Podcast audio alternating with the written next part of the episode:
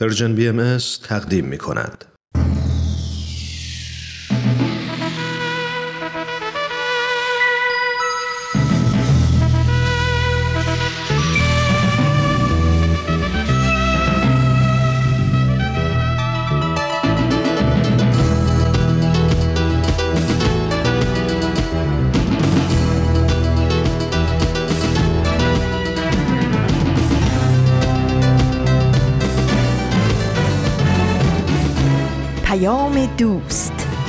برنامه ای برای تفاهم و پیوند دلها.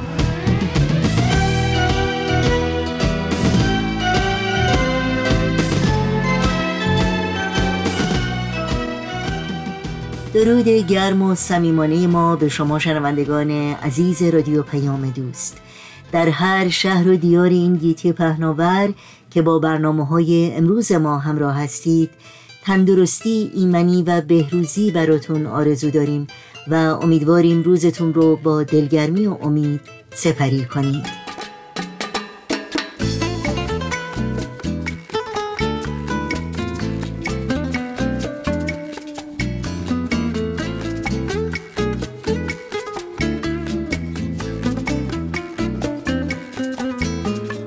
نوشین هستم و همراه با همکارانم در رادیو پیام دوست پیام دوست این چهار شنبه 19 مرداد ماه از تابستان 1401 خورشیدی برابر با دهم ماه اوت از سال 2022 میلادی رو تقدیم شما می‌کنیم.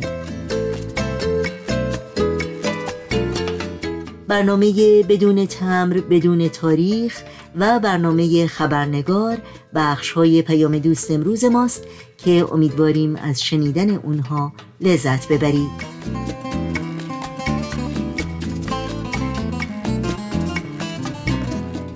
و البته تماس با ما رو هم برقرار نگه دارید و نظرها و پیشنهادهای خودتون رو در میون بگذارید. آدرس ایمیل ما هست info at persianbms.org شماره تلفن ما 001 703 671 828 828 و شماره ما در واتساپ هست 001 240 560 24 14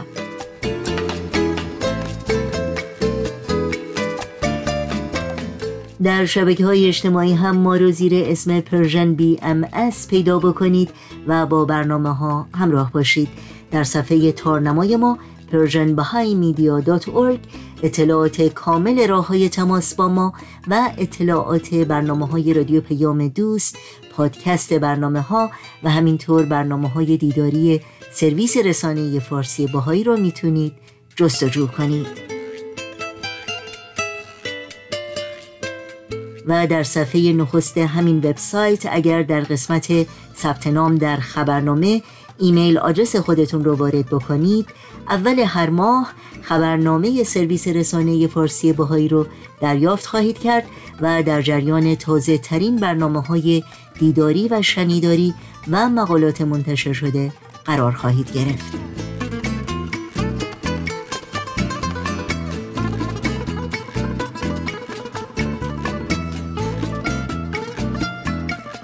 شما شنوندگان عزیز رادیو پیام دوست هستید. از شما دعوت می کنیم با برنامه های امروز با ما همراه باشید.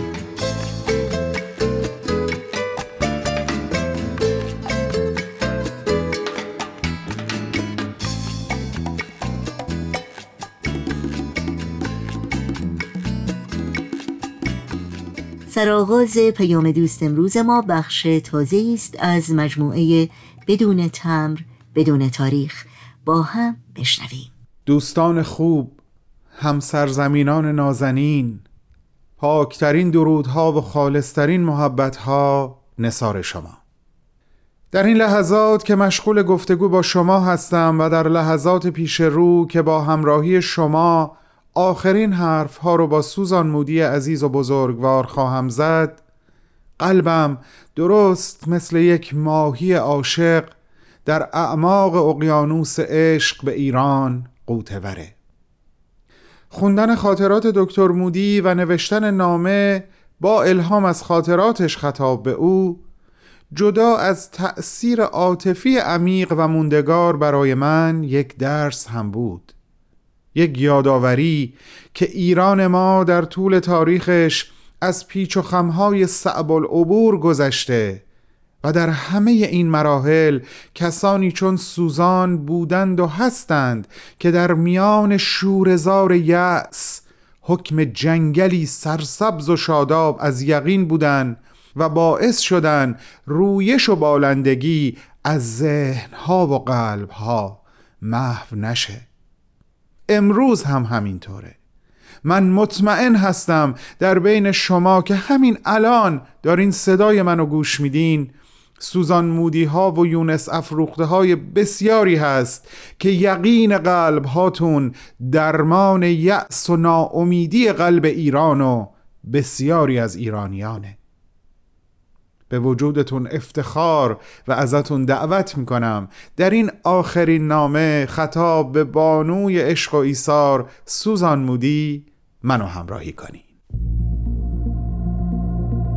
تو این میونه راه عمر یک نگاهی پشت سرت بنداز بهمن. پشت سر حرفای دلتو توی این نامه ها به اونها پر از یاد و خاطره ها و شادی ها و دستیابی ها از آثارشون. خیلی از اون آدم ها دیگه تو این دنیا زندگی نمی‌کنن تأثیری که روی تو یا بشینی براشون نامه میشه اما در عالم خیال نامه تو می‌تونی اونها رو براشون بفرستی. نامه هایی بدون تمر بدون تاریخ.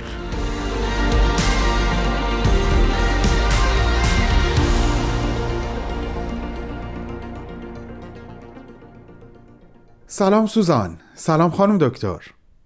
من در طول این مدتی که دارم این برنامه رو برای Persian BMS می سازم هر بار که در ارتباط با هر فردی به آخرین نامه می رسم حال عجیبی دارم.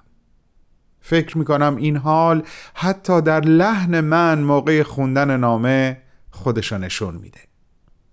توصیفش برام سخته. تلفیقی هست از صمیمیتی که هفته به هفته عمیقتر شده. احساسی از دلبستگی و مهرورزی احساس همچراغی و در نهایت یک دلتنگی که سخته تلخه. اما از همین عشق و محبت عمیق حکایت می‌کنه. چون وقتی عشقی در میون نباشه که آدم دلتنگ نمیشه. به هر حال سلام ها به خدا حافظی می‌رسن مثل زندگی ها که به مرگ. اما به قول شاعر هر مرگ اشارتی است به حیاتی دیگر. و همین خیلی خوبه. به این جهت خوبه که امروز از رفتن عزیزانت صحبت به میون خواهد اومد. و من وقتی داشتم این نامه رو می نوشتم مدام به این فکر می کردم که نکنه روح بزرگوار خودت و قلب عزیزانم رو غمگین کنم. اما وقتی به جمله ای از حضرت عبدالبها رسیدم که در ارتباط با درگذشت دوست و همکار عزیزت لیلیان کاپس اون هم بر اثر بیماری تیفوس در حین خدمت و در سن سی سالگی مرقوم کرده بودن قلبم آرومتر شد. منظورم این جمله عمیق از حضرت عبدالبها است. خانم کاپس بسیار شاد و مسرور است. از عالم وجود می‌خواهم که غمگین نباشد.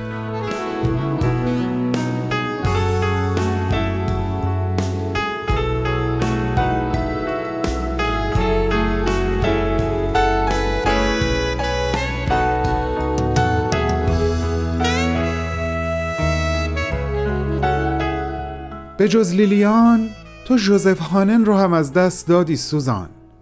دوست و همکار عزیزت که انجمن بهاییان ایران و امریکا رو در واشنگتن مدیریت می‌کرد در نامه های قبل هم از او یاد کردم.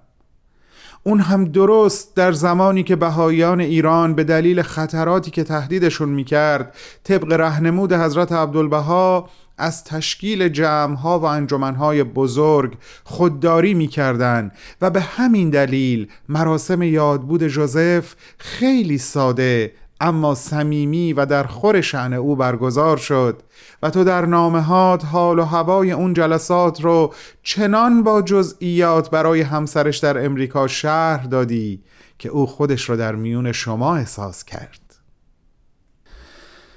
اون سالها سالهای رفتن بود سوزان سالهای پرکشیدن از عالم خاک و رفتن به عالم پاک.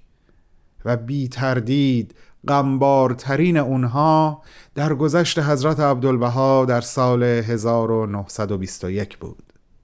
اما تو با یقین به حمایت شدن توسط ایشون در عوالم روح خدمت به ایران و ایرانیان را ادامه دادی تا اینکه خطرات و تهدیدات برای خودت بسیار جدی شد و علا رغم همه تلاش ها برای موندن و ادامه دادن ناچار شدی در نوامبر 1924 به همراه دوستت الیزابت استوارت ایران رو ترک کنی.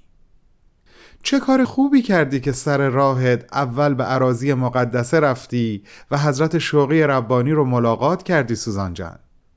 من فکر می کنم بزرگترین مرهم برای بهاییانی که قلبشون به دلیل درگذشت حضرت عبدالبها مجروح شده بود دیدن نوه ایشون شوقی ربانی بود.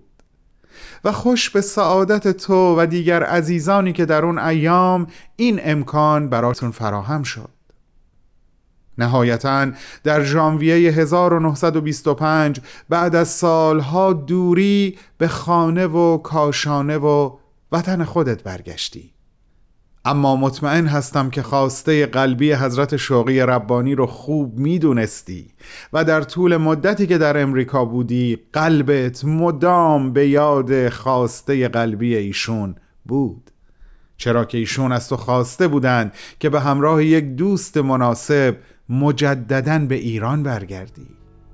به قول حافظ در دایره قسمت ما نقطه پرگاریم. لطفان چه تو اندیشی حکمان چه تو فرمان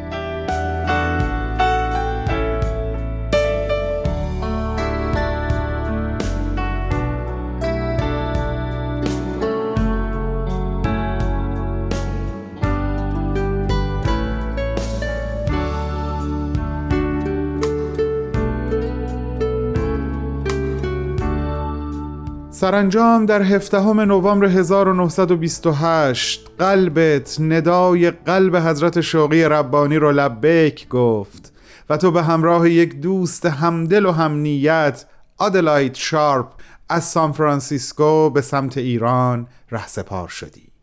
دوباره به وطن من برگشتی. وقتی مارثا روت در سال 1930 به ایران اومد تو تازه از زاتوری بهبود پیدا کرده بودی. و مارسا برای تو یک لباس بلند آبی ابریشمی هدیه آورد. چون می‌دونست که این رنگ در روحیه تو تأثیر مثبت می‌ذاره و تو در لباسهای آبی حال بهتری داری. بانوی آسمان پوش دوستت میداری.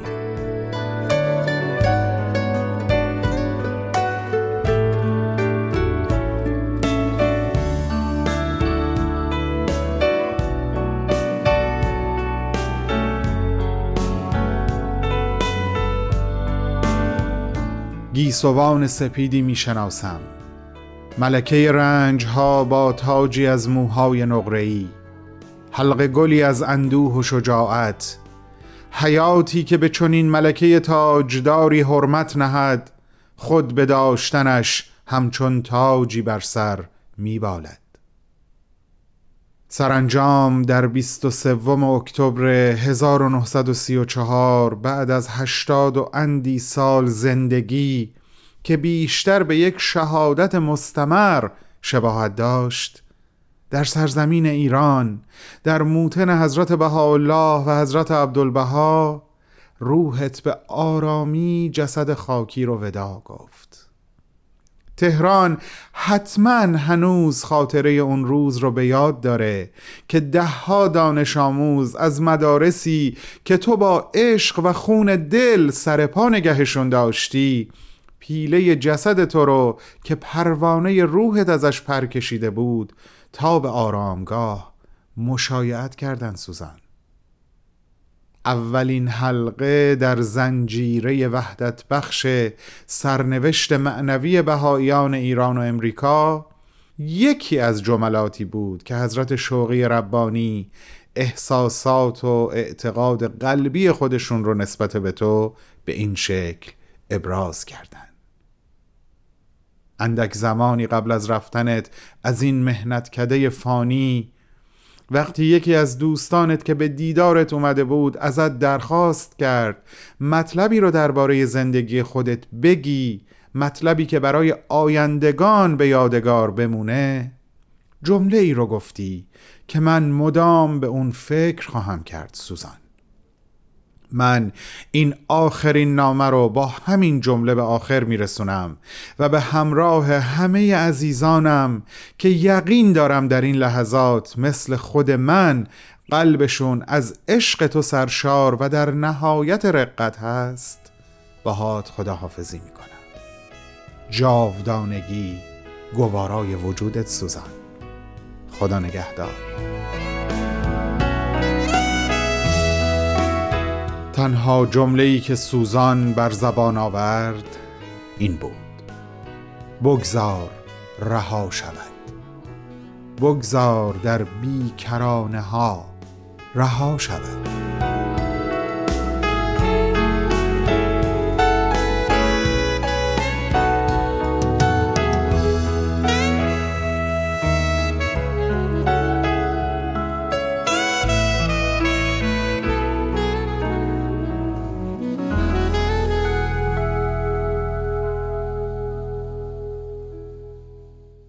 با برنامه این هفته بدون تمبر بدون تاریخ از رادیو پیام دوست همراه بودید.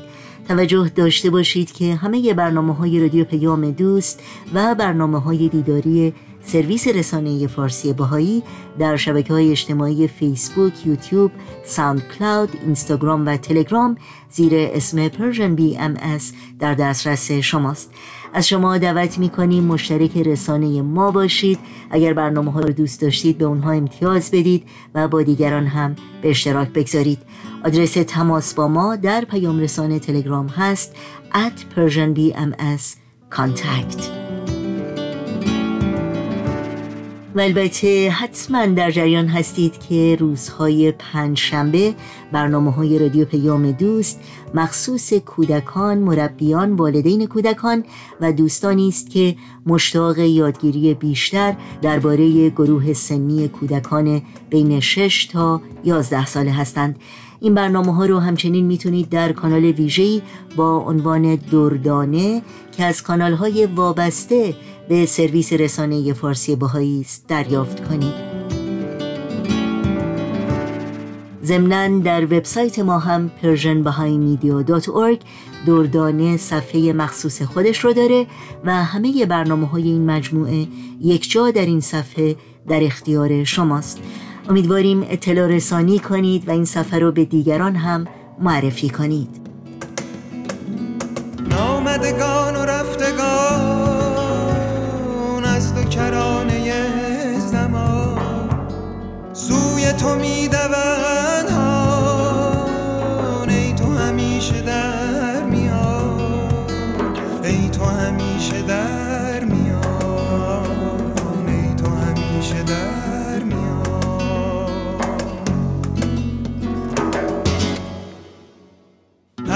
گرد خیشتن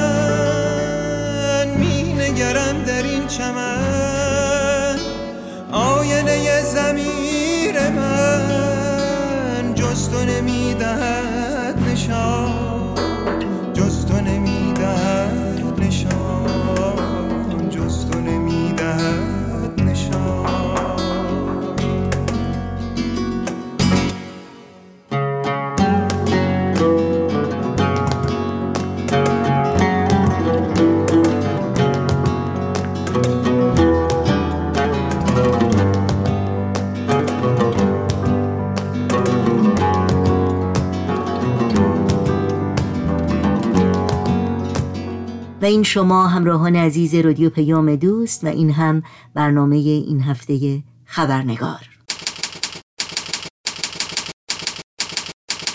خبرنگار.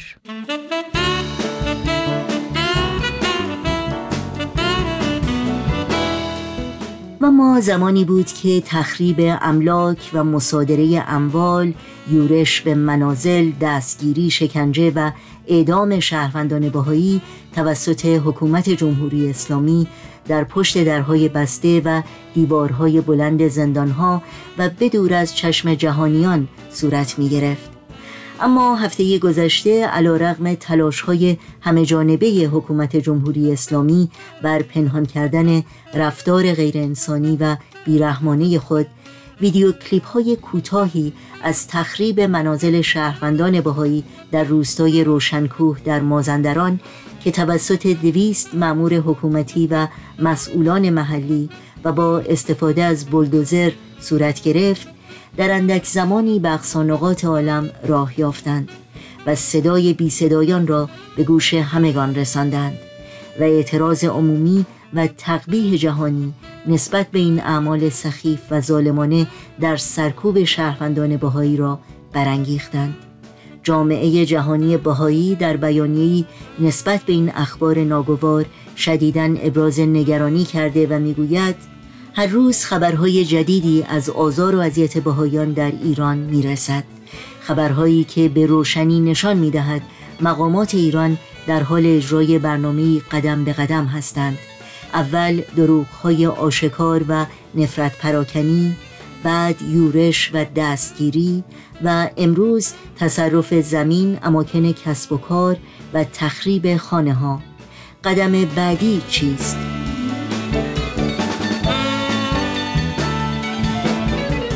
نوشین آگاهی هستم به شما. در هر کجا که هستید و به ما گوش می‌کنید خوش آمد میگم و خبرنگار امروز رو تقدیم می‌کنم.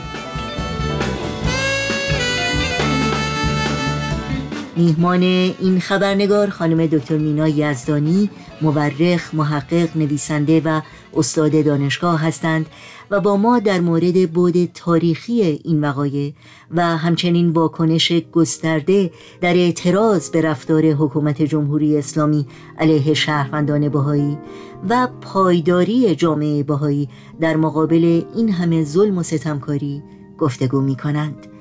با ما همراه بمونید تا با هم به خانم دکتر مینا یزدانی خوش آمد بگیم و گفتگوی امروز رو آغاز کنیم.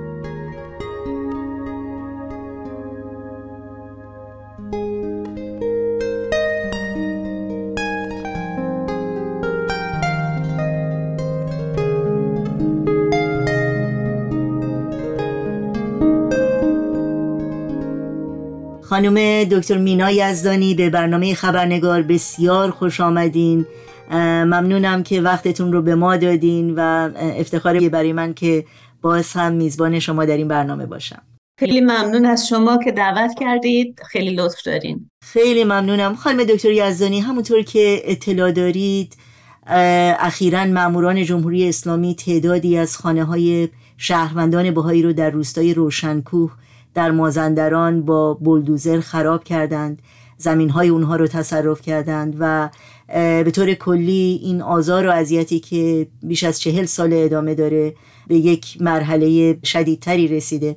قبل از هر چیز عکس عمل شما رو در مورد این خبر بپرسم و اینکه به عنوان یک مورخ این اعمال غیر انسانی در بستر تاریخ چگونه تحلیل میشه؟ خیلی ممنون. ببینید از لحاظ تاریخی و به طور کلی مثل هر واقعه دیگری آنچه که اتفاق افتاده دلایل متعدد داره و در تحلیلش هم اصلا نمیشه فقط به یک دلیل بسنده کرد و داستان رو به یک قضیه فروکاست از لحاظ تاریخی آنچه که در مورد جامعه باهایی همیشه در ایران صادق بوده این یه پدیده شناخته شده ای بوده که در بحرانهای سیاسی و اجتماعی باهایی در معرض خطر و حتی حمله بودند گاهی این بحرانایی که دارم صحبت می‌کنم در حد کل کشور بوده و گاهی حتی در یک منطقه و ناحیه محدود. می‌خوام دو تا مثال بزنم براتون. مثلا فرض کنید در زمان ناصر شاه وقتی که یک مقدار اقدامات ضد حکومتی بالا گرفته بود و شبنامه های علیه حکومت پخش می‌شد و دولت یه عده از دست اندر کاران این قضیه رو دستگیر کرده بود تعدادی بهایی سرشناس رو هم دستگیر می‌کنه.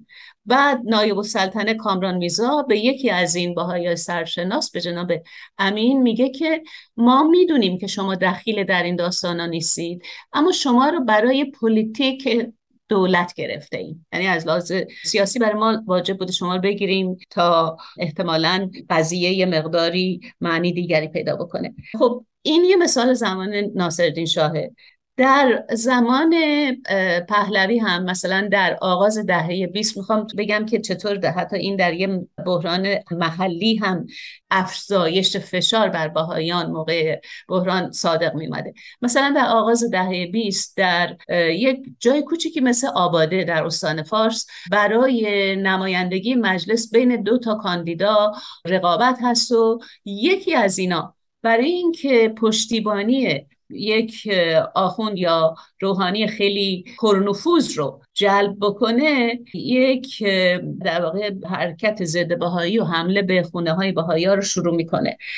می‌بینیم که یعنی دقیقا در این مقیاس کوچیک مستاق همون چیزی هست که خدمتون گفتم. یعنی در بحران ها حتی مثلا قضیه باهای ستیزی که در سراسر ایران در 1334 شمسی اتفاق افتاد وقتی که حجت الاسلام فلسفی از رادیو هر روز ماه رمزون علیه باهایی صحبت کرد و باهایی در سراسر ایران مورد حمله قرار گرفتن و معمولا می‌بینم که تنها چیزی که از اون قضایا مردم ازش اطلاع دارن خراب کردن گنبد حضرت القدس تهران یعنی مرکز باهایان تهرانه که اون واقعا فقط یه قسمت کوچکی از قضایا بود. اما به دلیل حضور نظامیان رد بالا در کنار آقای حجت الاسلام فلسفی اون بیشتر مشخص شده و جنبه نمادین گرفته برای همه این قضایا. وگرنه آنچه که گذشت خیلی خیلی تلختر از این بود. در دهات در جاهای کوچک باهایا مورد حجوم قرار گرفتن. من در خاطرات باهایا این رو شنیدم که مثلا در شیراز شبها کودکانشون رو با کفش برپا میخوابوندن که اگر نصف شب مجبور بشن فرار کنن بتونن. از یک همچین شرایطی ما در روزگار داریم صحبت می‌کنیم که روحانیون حالا به دلایل مختلف بنا به منابع این دلایل فرق می‌کنه. از شاه یه جور حق و سکوتی می‌خواستن یا یه جور رشوه می‌خواستن که شاه بهشون داد. می‌خوام بگم که یک زمینه برای تعبیر آنچه که الان داره در ایران اتفاق میفته اینه که خب چون در جمهوری اسلامی الان مشکلات بسیار دیده میشه از لحاظ اجتماعی و اقتصادی و سیاسی و همه در وسط این بحران ها بنا به این سابقه تاریخی می‌تونیم اینو بگیم که داره همون اتفاق میفته یعنی تمسک به باهای ستیزی و سرکوب باهایان برای انحراف افکار عمومی این یک تحلیله. اما من می‌خوام بگم اتفاقا تحلیل شخصی من الان با این متفاوته اگر کاملا باش متضاد نباشه. من می‌خوام بگم الان برعکس در این بحران اجتماعی و سیاسی و اقتصادی که در ایران در جریان هست آنچه که داره اتفاق میفته بر جامعه بهایی یعنی دستگیری های متعدد مکرر در شهرستان های مختلف از جمله شیراز دستگیری اخیر من جمله سه نفر از اعضای گروه سابق یاران ایران و تفتیش بیش از چهل خونه در سراسر ایران که من امیدوارم به من فرصت بدیم به این قضیه تفتیش خونه هم دوباره برگردم. همه اینا داره اتفاق میفته نه برای اینکه از هان و از بقیه بحران ها منحرف کنن بلکه چون بحران های زیادی در ایران هست و چون حکومت جمهوری اسلامی بر این تصوره که الان وقتشه که هر بلایی می‌خواد سر بهایی بیاره بدون اینکه مردم بهش توجه کنن چون که مردم خودشون دچار مشکلات و بدبختی های خودشون هستن به این دلیله که این کار می‌کنه. یعنی چی؟ یعنی که جمهوری اسلامی از روز اول نقشه ای که داشت سرکوب جامعه بهایی بود. این کار چجوری شروع کردن؟ اول فکر کردن با دستگیری مهمترین افراد جامعه بهایی از لحاظ اونا یعنی اعضای محافل ملی. می‌تونن بقیه جامعه رو تبدیل کنن به یک گروه منفعل ضعیف شده. خب اونا رو دستگیر کردن و همه رو هم اعدام کردن. اینا دیگه تاریخی که الحمدلله الان مردم ازش مطلع هستن به برکت رسانه ها خب این کارا رو کردن. بعدا باهایا رو گرفتن از کاراشون بیرون کردن. تعداد زیاد رو تو زندان انداختن. دانشجو رو از دانشگاه محروم کردن و شرایط فشار اقتصادی رو بسیار زیاد کردن به طوری که در خیلی موارد باهایا فقط واقعا قادر بر ادامه حیات یومیهشون بودن. یعنی ارتزاق یومیه فقط. یعنی می‌شد فقط دیگه انقدر که بخوری و نمیری پول دراری در ایران برای باهای وضعیت بسیار سخت بود از لحاظ اقتصادی هست. خب همه این کارا شده اما این هنوز جمهوری اسلامی رو راضی نمی‌کنه. قصد جمهوری اسلامی به نظر من که دارم از خارج این مسائل رو می‌بینم و دنبال می‌کنم از طریق رسیدن اخبار از ایران در رسانه ها به نظر من قصدشون ریشه کرد کردن جامعه باهایی از ایران هست. یعنی مشکل حکومت جمهوری اسلامی با جامعه باهایی اعتقادات باهایی اینا از روز اول خودشون رو در واقع با باهایی ها به عنوان دگر درونی این جامعه تعریف کردند. و بدون شک می‌خوان اعتقادات بهایی رو ریشهکن کنن.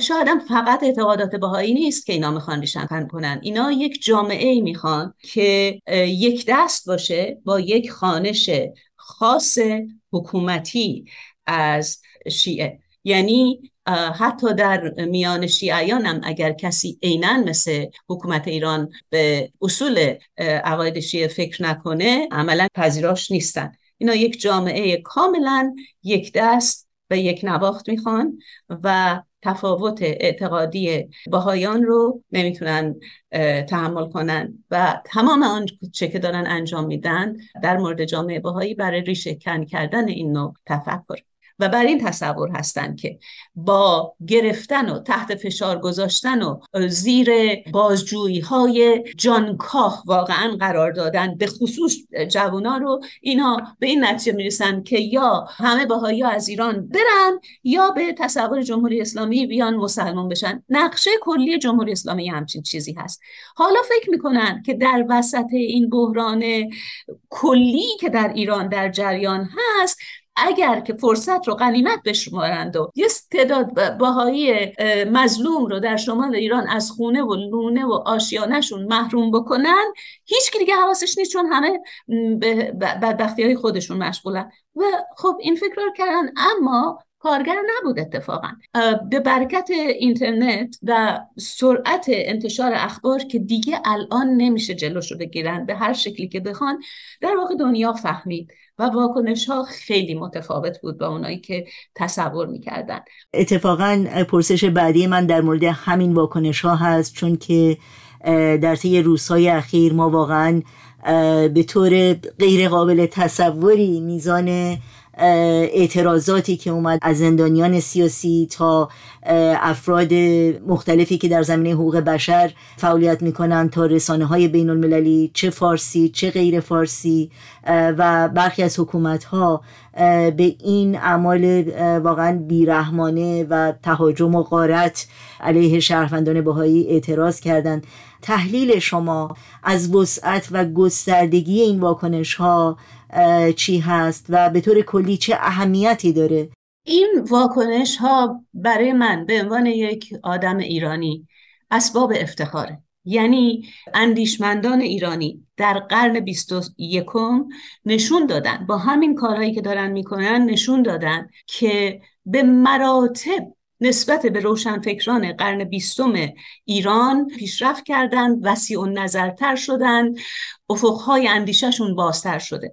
در قرن بیستم در ایران بسیاری از روشنفکران مثلا جلال آل احمد فریدون آدمیت هم صدا شدن با علمای شیعه در دروغ پراکنی علیه جامعه بهای ایران و نفرت پراکنی علیه جامعه بهای ایران. و با اعتباری که مثلا در میان روشنفکران یک کسی مثل جلال آل احمد داشت وقتی او یه چیزی رو می‌گفت خب دیگه خیلی راحت قبول میشه این متاسفانه وضعیت کلی جامعه روشنفکری ایران در مورد جامعه باهایی بود در قرن بیستم. در قرن بیست و چیزهایی که الان ما داریم می‌بینیم. خیلی از این روشنفکران برگشتن حتی مواضع پیشین خودشون رو. در مورد جامعه باهایی مورد تجدید نظر قرار دادن مورد نکوهش خودشون قرار دادن. یک بازبینی و بازنگری کردن که حکایت از واقعا بلندی فکرشون قدرت تجزیه تحلیلشون هست و برای من ناظر که هم اون روزگار رو دیدم و هم امروز رو می‌بینم این اسباب افتخار و حتما اسباب قوت قلبه. خیلی خیلی ممنونم. پرسش بعدی من در حقیقت در مورد خود جامعه بهایی ایران هست که با وجود بیش از چهل سال تحمل آزار و اذیت و سرکوب به انواع مختلف همچنان پایدار هستند و مهمتر از اون همچنان خوشبین همچنان عاشق ایران و اهداف بالای خودشون رو برای خدمت به ایران و خدمت به هموطنانشون دنبال می‌کنند. و نکته مهم دیگر این که ما ذره تنفر و یا حس انتقام و کین جویی در جامعه باهایی نمی‌بینیم. این رو شما چگونه تشریح می‌کنید؟ به عنوان یک تاریخ دان ببینید این تا جایی که این مطلبی که میفرمایید حقیقت داشته باشه این موفقیت جامعه بهایی. یعنی ما به جامعه بهایی به میزانی که بر اصول خودش که محبت یگانگی خیرخواهی عمومه بر این اصول بتونه پایداری بکنه موفقه. یعنی اگر خدای ناکرده سردمداران جمهوری اسلامی بتونند در دل یک نفر بهایی خشم و نفرت راجع به دیگران راجع به غیر بهاییان حتی راجع به ظالمین ایجاد بکنن این متاسفانه اون وقت موفقیت بر اون کسانیه که با اصل اعتقاد بهایی دارن می جنگن. یعنی علامت موفقیت جامعه بهایی در حفظ اصول اعتقادی خودش که همین مطالبی که عرض کردم اساسش هست یعنی یگانگی نوع انسان هست. اینجا هست که تمام اون رنج ها و مشقت ها و از دست دادن جان و مال به سمر می‌رسه و به هدر نرفت. خیلی ممنونم. آخرین پرسش من در مورد کسانی است که پیام شما رو میشنوند یا صدای شما رو میشنوند. و به نوعی در نفرت پراکنی در آزار و اذیت شهروندان باهایی دست دارن.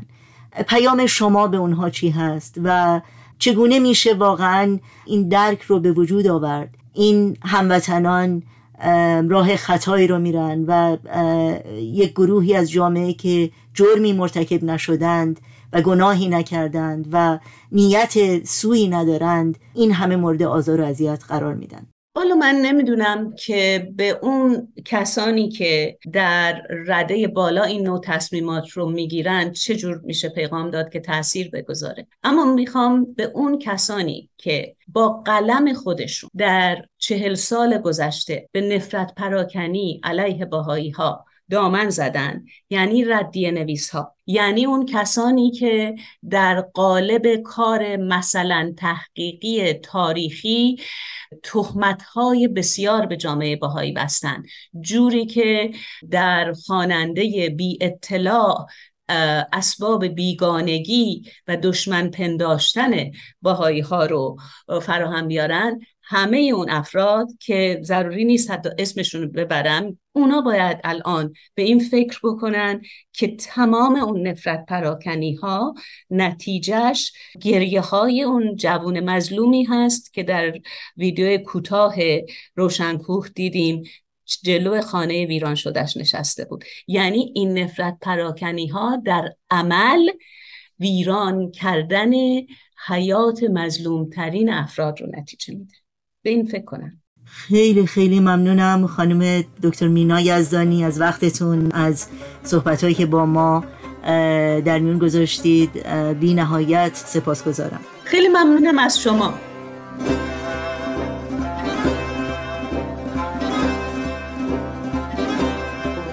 آبادی و گر خراب ایران منی. آبادی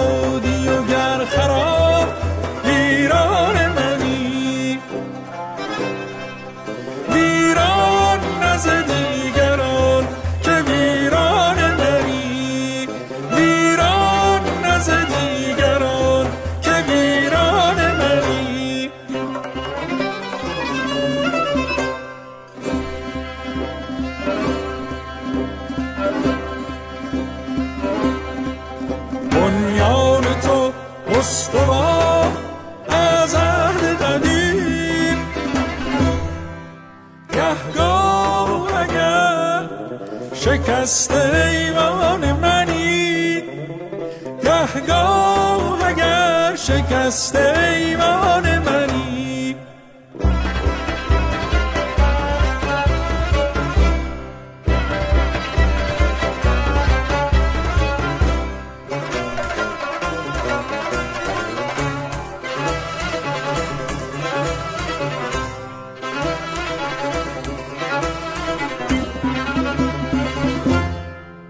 در رنجم اگر ز رنج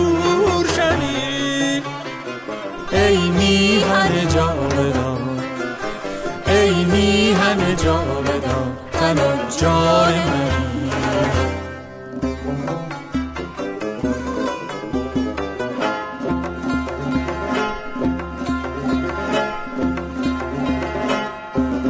می سازمت ای کاخ اهورایی باز. زندانت اگر کنند ما غم ما نمی کنند در عالم.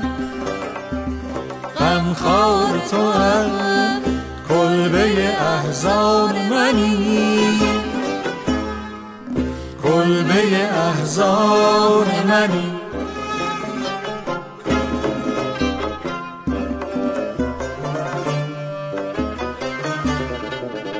عشق وطن آغاز جهان دوستی است. دیباچه عشق فاش و پنهان منی.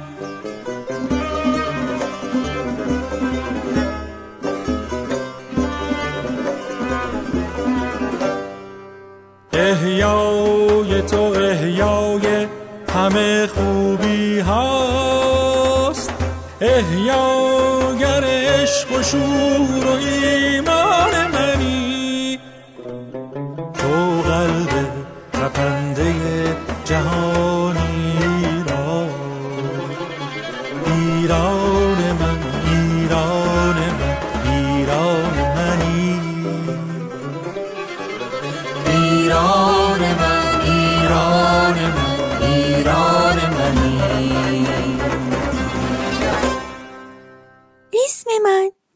تیپیه من یه کبوترم. عاشق سفرم. یک جا بر نمیشم. از این شهر میرم به اون شهر. از بالای این کوه اون کوه میرم تا بالای بلندترین ساختمونای دنیا. آدما و خونه هاشونو از اون بالا می‌بینم. داستانا و آهنگاشونو میشنوم. حالا تصمیم گرفتم هر جا رفتم و هر چیز خوشگلی که دیدم هر داستان و آهنگ قشنگی که شنیدم برای شما که دوستان باشین هم تعریف کنم. پس هر پنجشنبه همراه من باشین.